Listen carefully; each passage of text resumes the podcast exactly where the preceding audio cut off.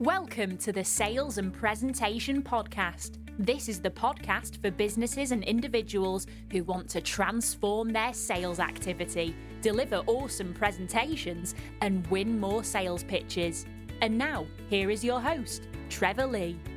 So, when was the last time you looked at your website and looked at the customer journey? And thought about and looked at how accessible your website is as well? Well, on today's show, ladies and gentlemen, I've got Mark Pickin from MPAD. And Mark is an expert in this customer journey.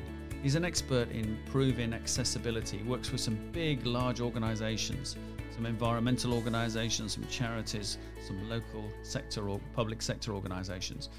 Mark has been, you know, running his own company for over 20 years now. So he's an absolute expert. So it's a delight to have him on the show. You're going to really enjoy the show. But not only that, you're going to get some really great advice about how you can improve your customer's journey. Because if you don't get the customer journey right, the customer will go somewhere where the customer journey is right. So, Mark's here with some lots of top tips. Let's welcome him to the show.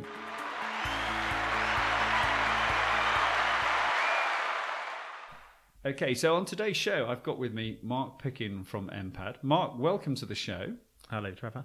Perhaps you could tell us a little bit about yourself and, uh, and about your company. Yeah, certainly. Well, um, this year, I guess, was quite a monumental year for us. We celebrated our 20th anniversary. Did you Uh, really? Yeah. Wow. So I started the business when I was 24, Gosh. um, when I had hair. And um, I basically, I would, I'd, a bit of background then. I was, I studied at Falmouth College of Arts. I studied advertising and, and trained as a copywriter. And um, I wanted to stay in Cornwall. You know, a lot of my friends with their portfolios, they went around the ad agencies in London and slept on people's floors looking to get a break. And at that time, it didn't really appeal to me. So I thought I'd see what opportunities there were in Cornwall. And it was it was obviously a very different landscape back then in 1996 when I graduated. Um, obviously, so many opportunities now through organisations like Unlocking Potential and what's that created for, for graduates coming out of uh, universities and college now. And I worked um, with a graphic designer for a little bit, and I worked at a film and video charity for a little bit. And I don't know why, but I guess at the age of 24, I thought I'll start my own business. This is going to be a really easy thing to do. Completely naive. Good for you. Um, and I went and did um, short business course at what was the West Cornwall Enterprise Trust and developed a business plan and went to the Prince's Trust, managed to get a small loan and a small grant that kind of paid for a computer and had a tiny, tiny broom cupboard size office based in Penryn and kind of started the business. Wow. Um, and that was it. And Wow. it was, I think it was pure naivety. I just thought, oh, this will be fine. This will be easy. And 20 years later, I'm still doing it. Well, that's great testimony to your business acumen if you're here 20 years later, because as you know, the uh, you know startup businesses don't always make it to the first year, let alone 20 years. So that's think- fantastic. I think there was a lot of stubbornness on my part, really. And it was almost a case of, it was one of those things when you start a business. Um, if somebody asks you if you can do something, you say yes, and then you worry about it afterwards. Yeah. So um, it was 1999. There was obviously the, the kind of the web was starting to grow. I'd, I'd got a bit of experience of that working with a graphic designer that I'd worked with previously. So people were coming to me and saying, "Can you do a brochure? Can you do a website?" And I was just like, "Yes, of course." and then sort of panicking and probably not charging enough money and but you know kind of got through that initial phase and, and started to get out and make contacts um, you know had a fear of picking up the telephone but managed to overcome that and actually then going out to networking events and talking to people. And then gradually over the time we started to build up our sort of our client base and and and grew the team. So And how's the business evolved in that 20 year period? Because I imagine it's it's has it changed direction? I mean, it's yeah, it's changed. It's changed massively. Obviously, you know, there's been personal changes because for a while it was myself and my ex-wife running it. Um, we've kind of scaled up and scaled down. So, for example, in 2008, 2009, when the the credit crunch recession happened, in the in the lead up to that, we were working with loads of property companies, so like estate agents, commercial property companies, developers, planning consultants, and pretty much overnight that work stopped. So we had to scale down and kind of look at the work we're doing accordingly. Um, and then we kind of up and to about um, 2015, we sort of scaled up to about 10 people. We're working on some nice, sort of big, chunky projects. Um, probably a little bit too reliant on two or three of those contracts, which sort of all came to an end at the same time, um, which caused kind of like quite a big few ructions, both within the business and personally, and then sort of scaled down again. So over the last three or four years, I mean, it, it, it's been challenging, but we've completely looked at our model and our offering and, and tried to look at, well, you know, what have we got? What's our experience? What can we do to differentiate ourselves from the competition? How can we run a, a model as well that's not reliant on us having full time employees? You know, how do we scale up and scale down based on projects? And so we've we've really sort of uh, I guess adapted to all those changes over the years that have happened. So where are you now? What's what's your offering as we sit here today? So I think we've we've done a lot of soul searching. I think over the last kind of three or four years. That's myself and my office manager Julie, um, and we've got a great bunch of, of, of suppliers from designers, programmers, UX developers, photographers who we work with on projects, and so we we talk to them a lot. And we've really looked at our offering, and we've we've sort of I guess we've moved away from this traditional marketing agency approach. You know, there's a lot of really good marketing agencies in Cornwall, but you know, as with um, you know the European funding we've had, there's created opportunities for people to start up their own businesses here. So there's a huge amount of competition going for, I guess, a kind of a finite amount of work in Cornwall. And so we've really looked at what we're doing and, um, you know what what can we do to help people and and this has come down to looking at, I guess, what do your what do our clients' customers want? Let's look at the user needs and develop a plan based on that. So, U, UX in terms of a web build project, for example, looking at you know what are the kind of the main par- barriers or pain points that a customer has. You know, let's map out that process using a roll of paper and post-it notes and sharpies from when somebody makes an inquiry first of all to they actually pay the money. Right map that out step by step and then look at where those barriers are and then look at what we we can do with our skills that we've developed within communications over that time to you know improve that flow you know so it's actually uh, the UX turn is create the happy path basically okay so the idea is that you make make it easy for people to get the information they want you put it on the right the sort of right content on the right channel at the right time for people so that that transaction becomes a lot quicker, easier, more efficient. Um, and do you, th- do you think the, the pressure's on for businesses? You know, one of the things I bang on about a lot on this podcast is making it as easy as possible for your customers to buy from you and, and you know, identify and then remove hopefully those sales barriers. And have you noticed over time that there's much more pressure now on a company when it's interacting with its customers digitally to make sure that it is very easy for them to find their way around the website, make the transaction, all that sort of stuff. Much more so than has, has our toleration, do you think, as a, as a consumer, you know, lowered in terms of we're not prepared to hang around if we can't find something, we'll just go off to another site or another place? I think so. Um, I think, you know, if people can't get the information they want immediately, and they get frustrated. And Mike, who does a lot of our UX work, uses this term cognitive load. So if something's not where somebody expects it should be on a website, as you would if you went onto Amazon or Uber or Airbnb, you know, those processes are so slick and easy yeah. to go through. Yeah. Then it creates this little kind of like moment, I guess, in your in your mind where you just go, well, I can't get what I want. I'm going to go and find something else. You know. So for example, we've been working with Blue Flame for about four years and they had what I'd say is a very traditional website. It was very much like you know we've got a hundred staff and sixty vehicles, and we're going for twenty five years, and we've got this accreditation, that accreditation. And actually, when we sat down with them and mapped out what the user needs were, is it's my boiler's broken. I've got no heat and hot water. Can you come and fix it? Yeah. And those are the questions you need to answer. And when we rebuilt that website using that process, and we we spent a long time. We spent probably well over a year doing this site, interviewing staff, interviewing engineers, you know, getting feedback from customers.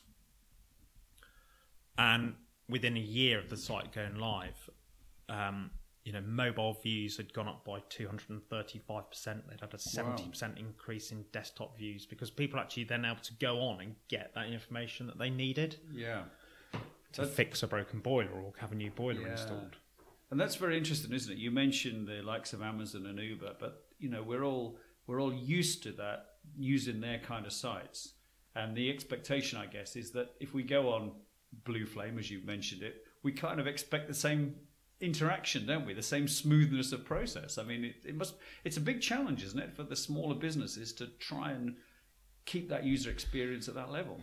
It is. I think really the first step is understanding what their customers want and if you can actually answer those questions. I think mm. one of one of the challenges I think we always find with businesses there's a, there's a sense with with businesses where they will say we're the experts so we need to we need to broadcast what we do rather mm. than actually less listen to our customers. Mm. So I think you know that is changing, but it's going to take time to change, and it's going to take time to educate businesses and organisations. Actually, you know, people don't care if you've got really if you've got this accreditation or if you know one member of staff has been there for 25 years. They're nice little things to know. They just want to know that they can actually get on and do the thing that they want yeah. to do. That's really interesting because when I work with people on, on presentations, you know, I say to them, you know, don't forget that none of you members of your audience are the slightest bit interested in you or frankly your company. What they're interested in is the difference you, your product, your service can make to them. Totally. So focus on them, not you. That's my kind of phrase them not you yeah. and, and and it's very hard to you know sometimes to convince them that they don't need to spend the first five minutes um, and it's a bit like the homepage of a website, I guess, banging on about themselves instead of thinking about what does the person in the audience, what does the person visiting my website actually want.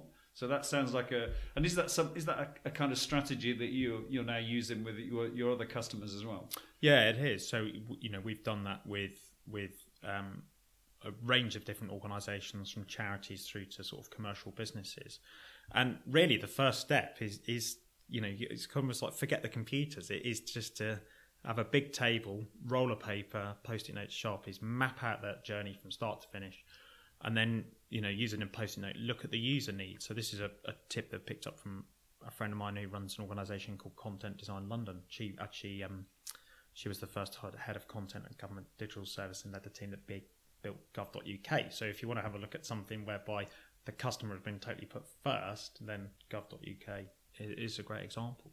But you just answer these questions, you know, as a as a as a say like as a homeowner, I want my boiler fixed so that I can have heat and hot water.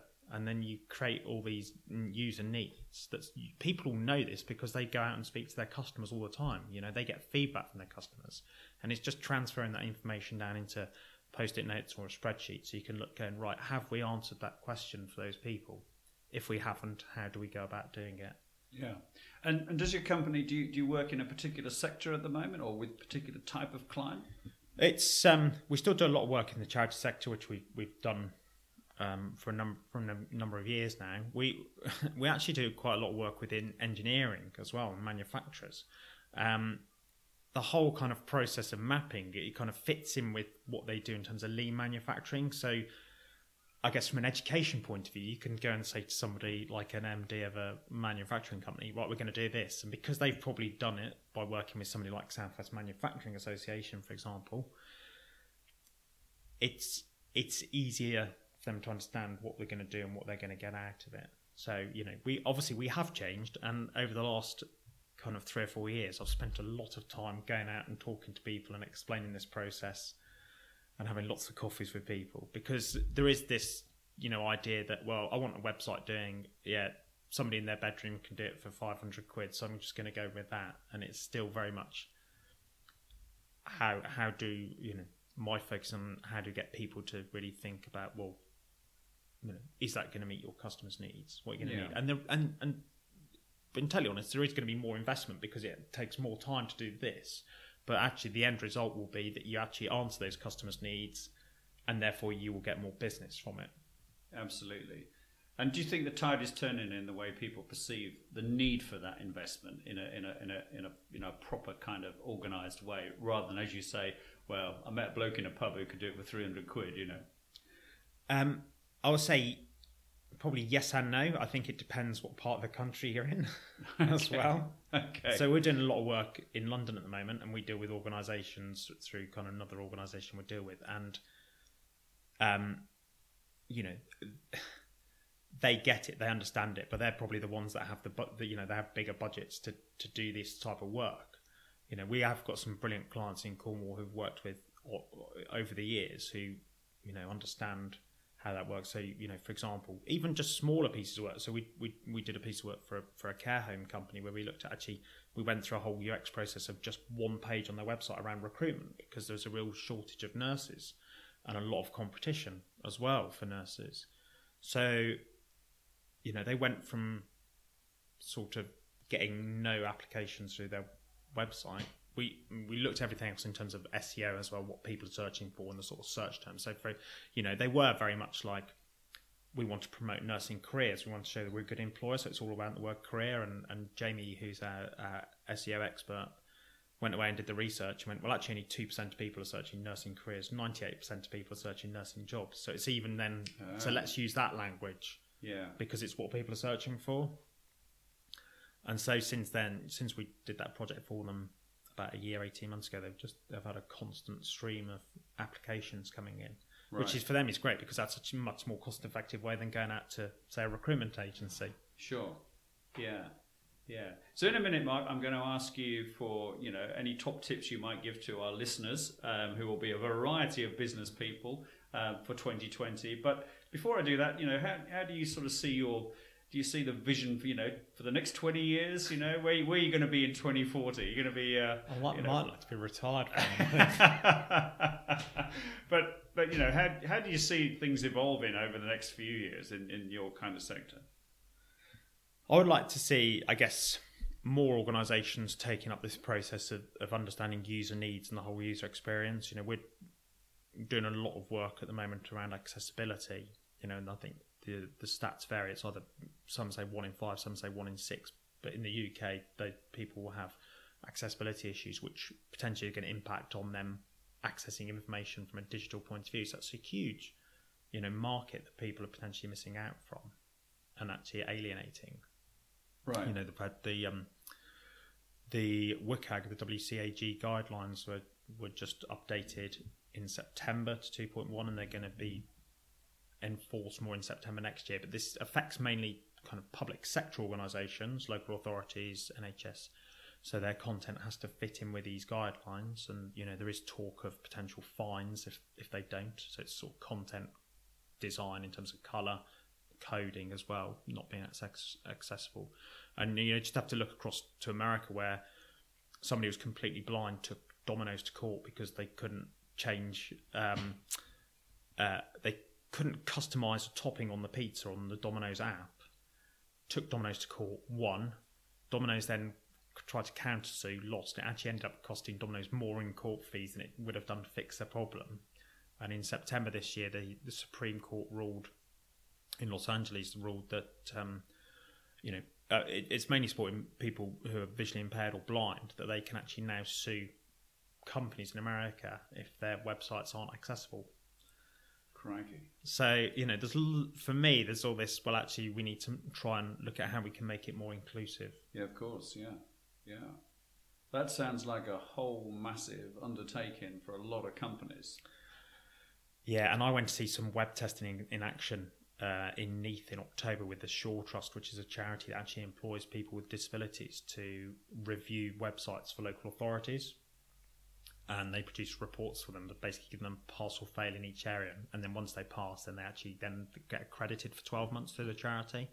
But we kind of sat down with somebody who was completely blind using a screen reader, which was probably one of the most stressful experiences I've ever had Right. because trying to do a task, it was because it was actually the way the website had been designed. It was virtually impossible for him to carry out this task he needed to do.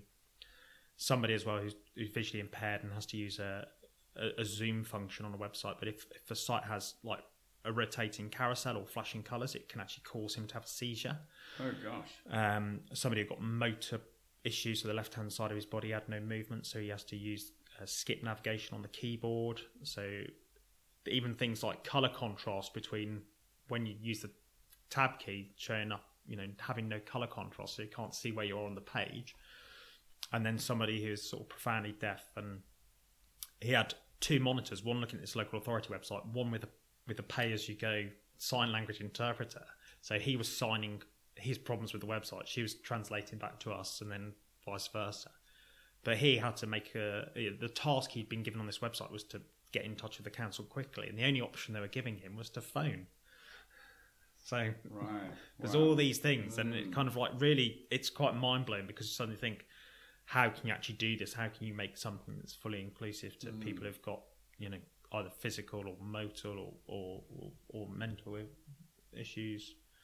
And, and and our local authorities addressing this? Are they are they aware of it? Do you think?